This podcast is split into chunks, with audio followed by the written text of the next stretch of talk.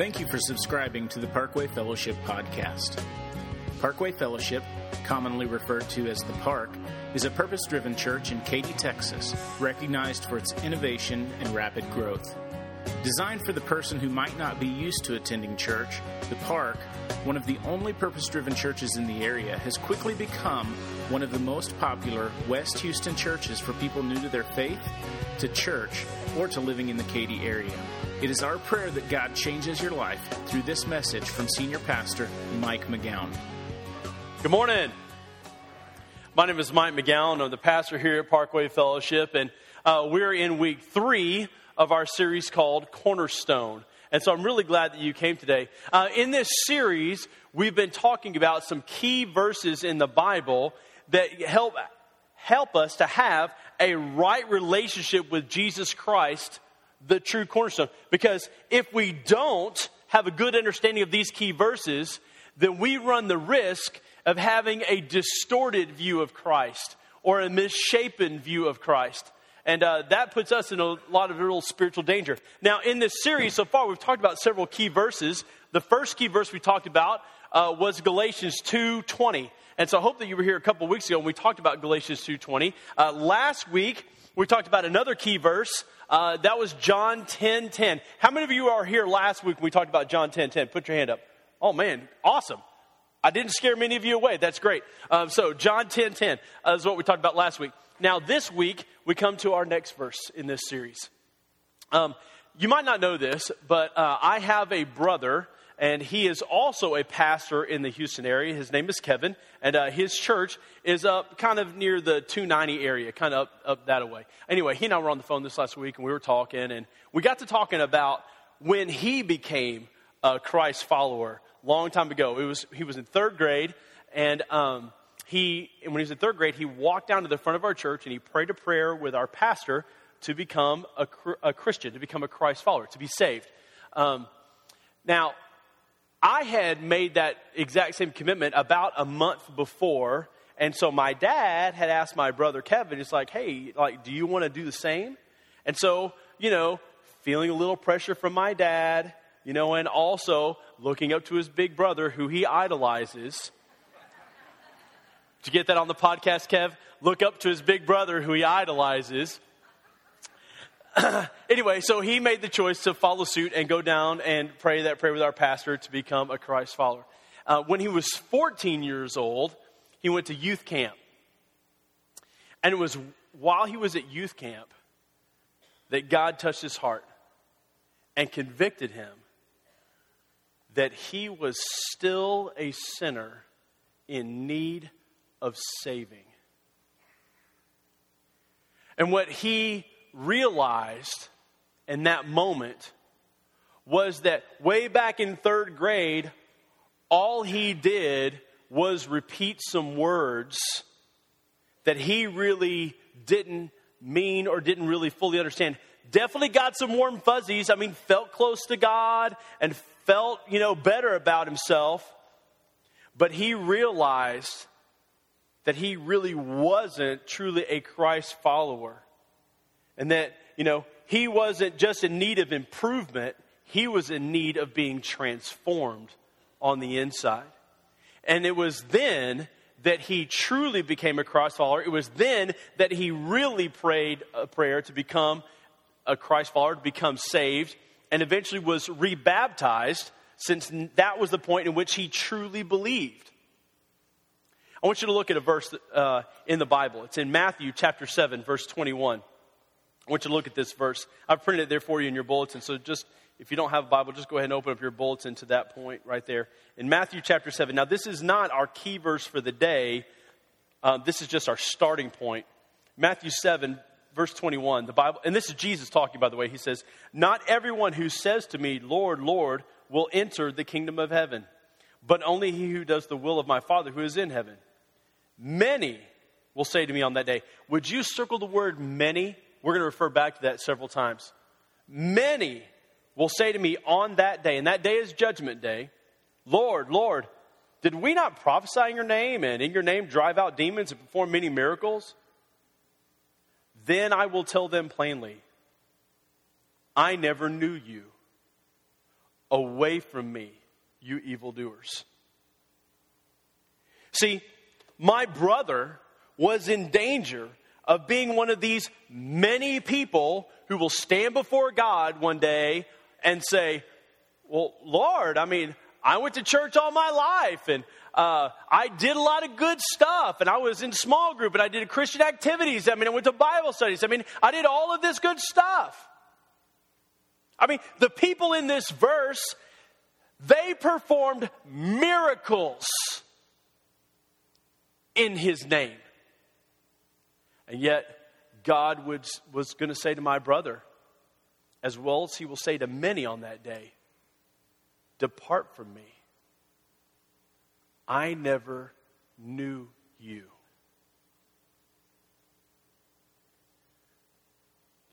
And see, the danger of not getting hold of today's verse is that we could find ourselves in the very same position as my brother. I mean, we could go to church, we could be involved, we can go to small group, we can be in Bible studies, we can be in all these Christian activities, we could do all of this stuff and still miss heaven by this much. But I'm telling you, because I mean, Jesus says that there will be many on that day that will think they're getting in, but they will not make it to heaven. And I, honestly, I don't want anybody in this room, I don't want anybody listening on the podcast to find themselves in that position, in that situation. Because look, if you miss heaven by this much,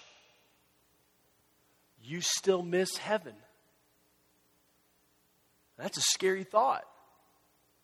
Now, the good news about the verse that we're talking about today is that this verse gives us the irreducible truth of what it takes to be saved, what it takes to become a Christ follower. And if at any point we depart from any point in this verse, then we're not Christ followers. We're in the same boat my brother was in.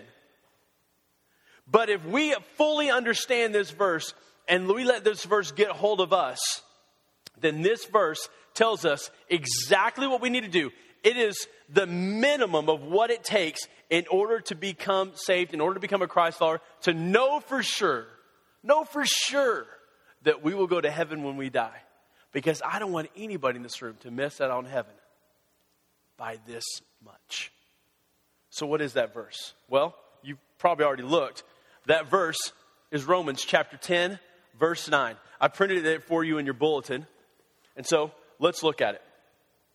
The verse says this that if you confess with your mouth Jesus is Lord and believe in your heart that God raised him from the dead, you will be saved.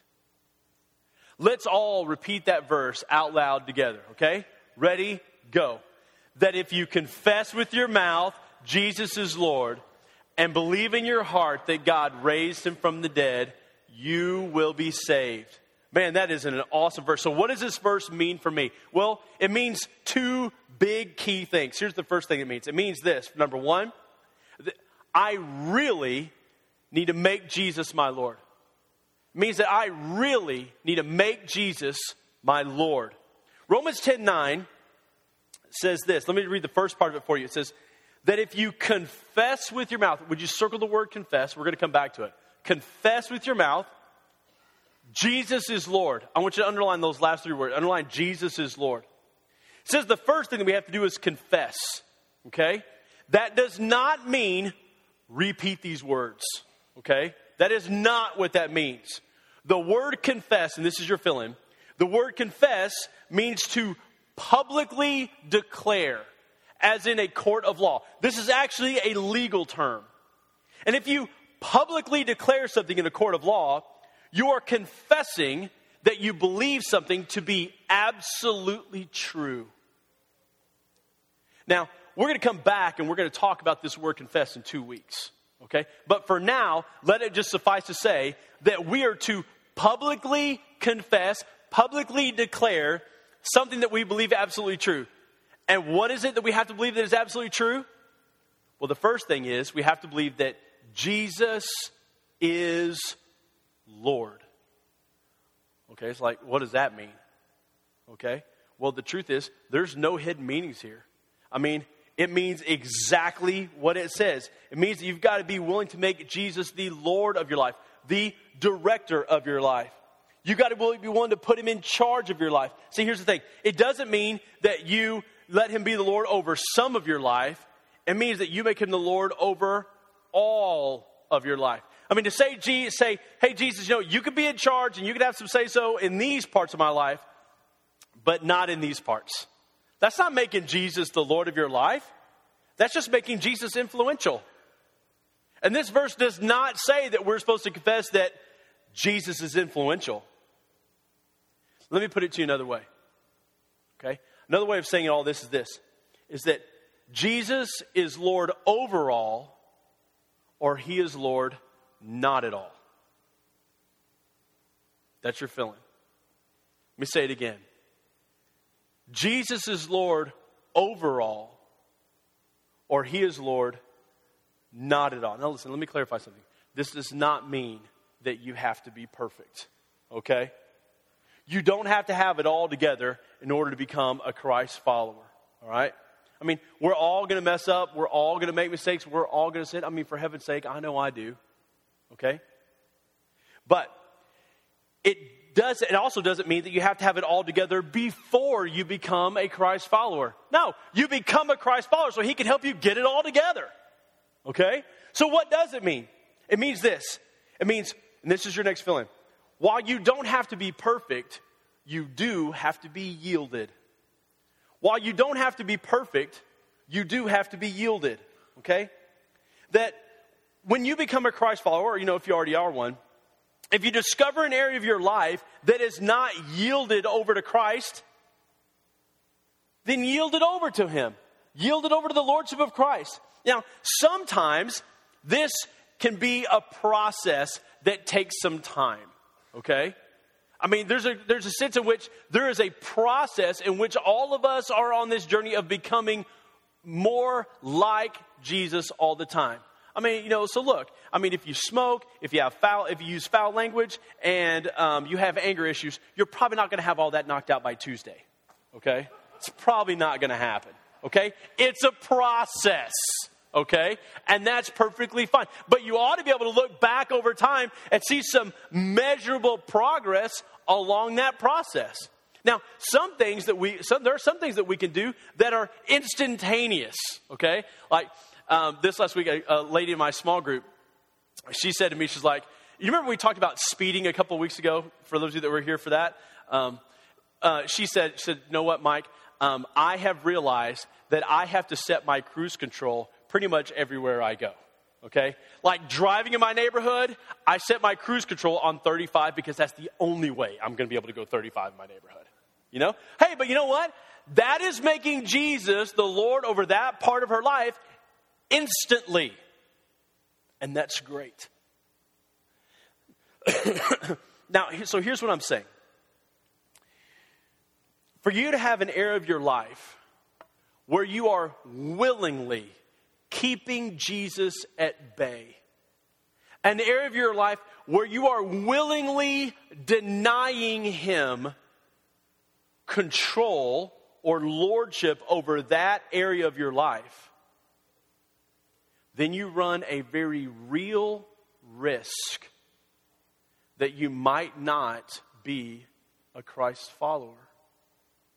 Because the Bible says that there will be many on that day, many on that day that would stand before God and He would say, Depart from me.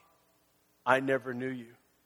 Look, I'm talking about willfully saying, you know what? I know what God says about this, but it doesn't matter to me. I have no desire and no intention of letting God or Jesus take control over that portion of my life. Well, look, if Jesus isn't your Lord and he's like merely your advisor and you just decide what, you know, when and where you're going to take his advice over what areas of your life, well, then the truth is, is that I, you really do, according to the scriptures, run a very real risk that Jesus has never entered your life, has never become your Lord. and are not, you are not really a Christ follower. Now, I mean, the Bible's clear that in order to be saved, you've got to be willing to make Jesus the Lord of your life. We are confessing something that we believe to be absolutely true, and that is that Jesus is Lord. Think about it. Is Jesus the Lord over your anger? Is Jesus the Lord over your finances? Is he the Lord over your language? Is he the Lord over your drinking? Is he the Lord over your marriage and how you treat your spouse? Is he the Lord over your parenting? Is he the Lord over your eating habits? Is he the Lord over your TV, music, and movie choices? If you're single, is he the Lord over your dating choices and practices? Is he the Lord over your Bible reading habits? Is he the Lord over how you behave at work? Is he the Lord over how you treat other people? Is he the Lord over your pride? Is he the Lord over how you make decisions? Is he the Lord over your web browser? Is he the Lord of how you invite people to church? Is he the Lord over you being baptized? Or are you still arguing with him about all the reasons why you don't need to do that? Is he the Lord over your church membership? Is he the Lord over your church attendance and involvement? Is he the Lord over your attitude? Is he the Lord over which sports your family is involved in? Is he the Lord over your schedule? Or do sports and kid activities just rule your life? Teenagers, is he the Lord over how you treat your parents? Adults, is he the Lord over how you treat your parents? Is he the Lord over your life? Because he is Lord over all, or he is Lord not at all.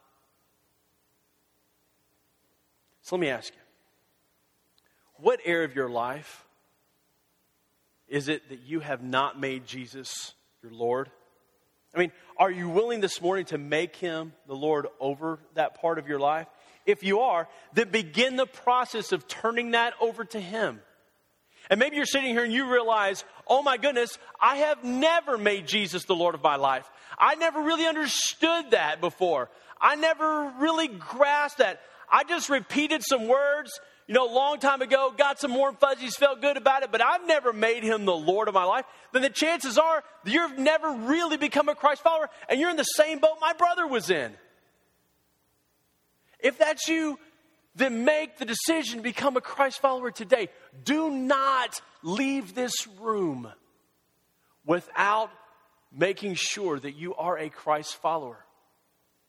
Look, I'm telling you, you might think, oh, I've been a Christian so long. I mean, what my friends, what my family think? I mean, they all think I'm a Christ follower. Well, look, I'm going to tell you what, somebody else's opinion of you is not worth going to hell for.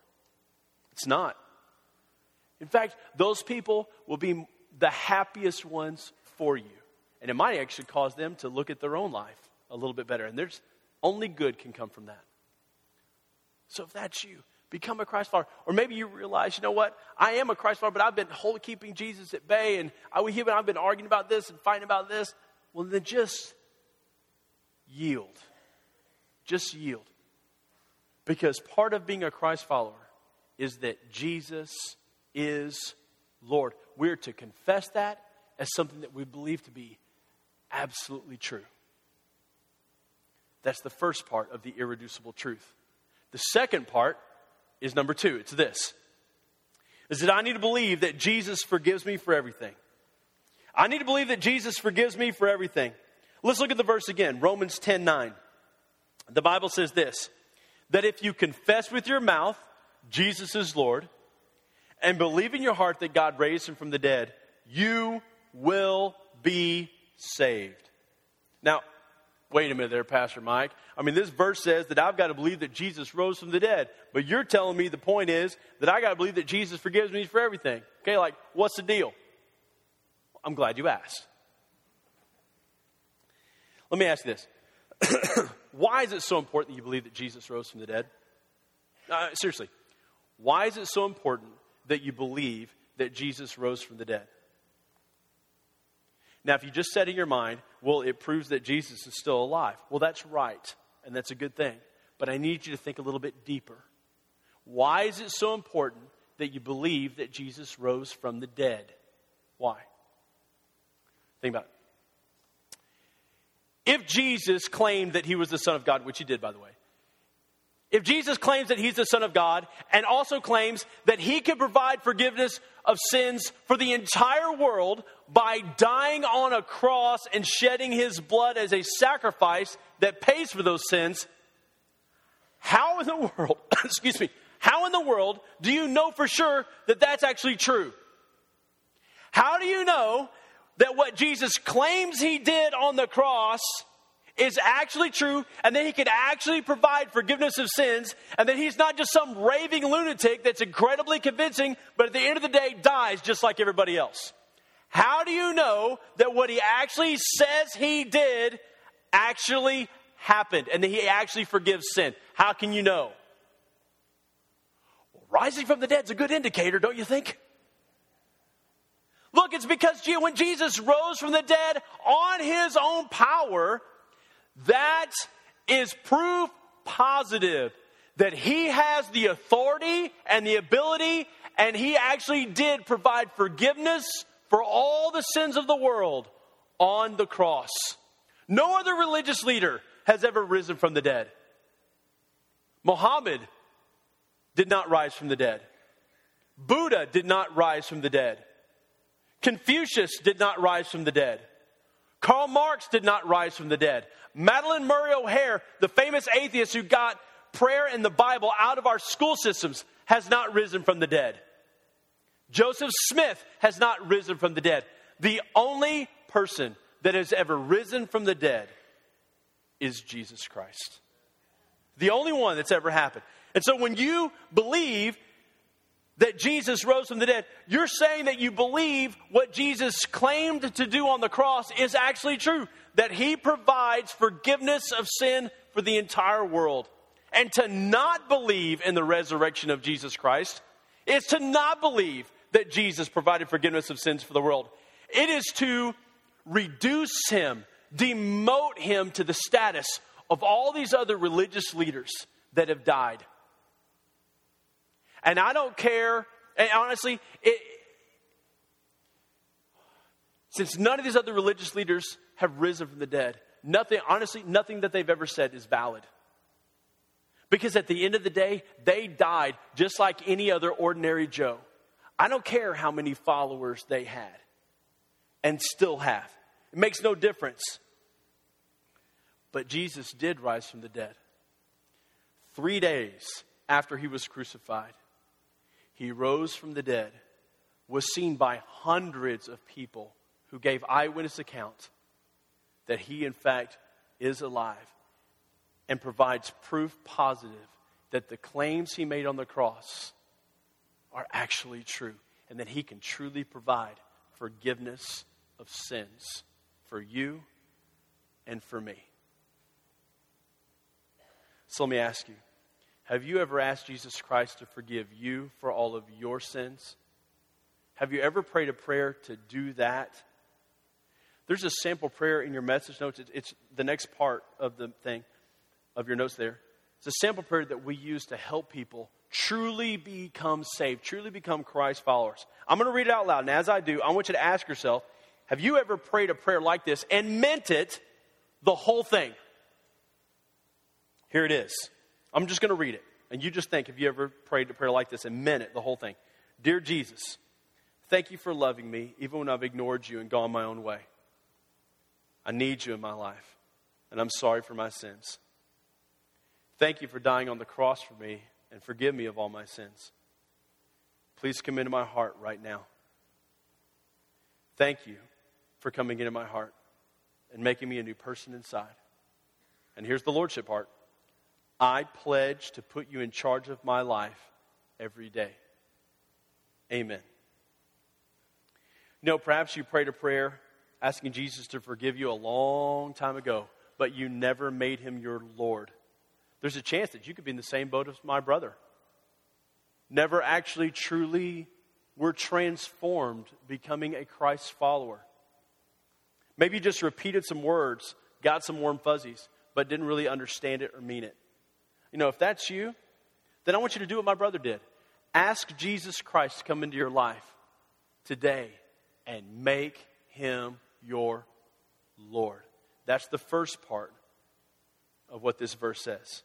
My desire is that no one in this room, no one in this room would be standing in line on Judgment Day and be a part of the many that God says, You can't come in. I never knew you. I'm, I'm telling you, if that's you, I'm begging you. Don't let that happen to you. Don't miss heaven by this much. Or if you've never asked Jesus Christ to forgive you of your sins and to come into your life to forgive you and make him the Lord of your life. If you've never done that at all, then I'm telling you, do it today. Pray this prayer right now where you sit.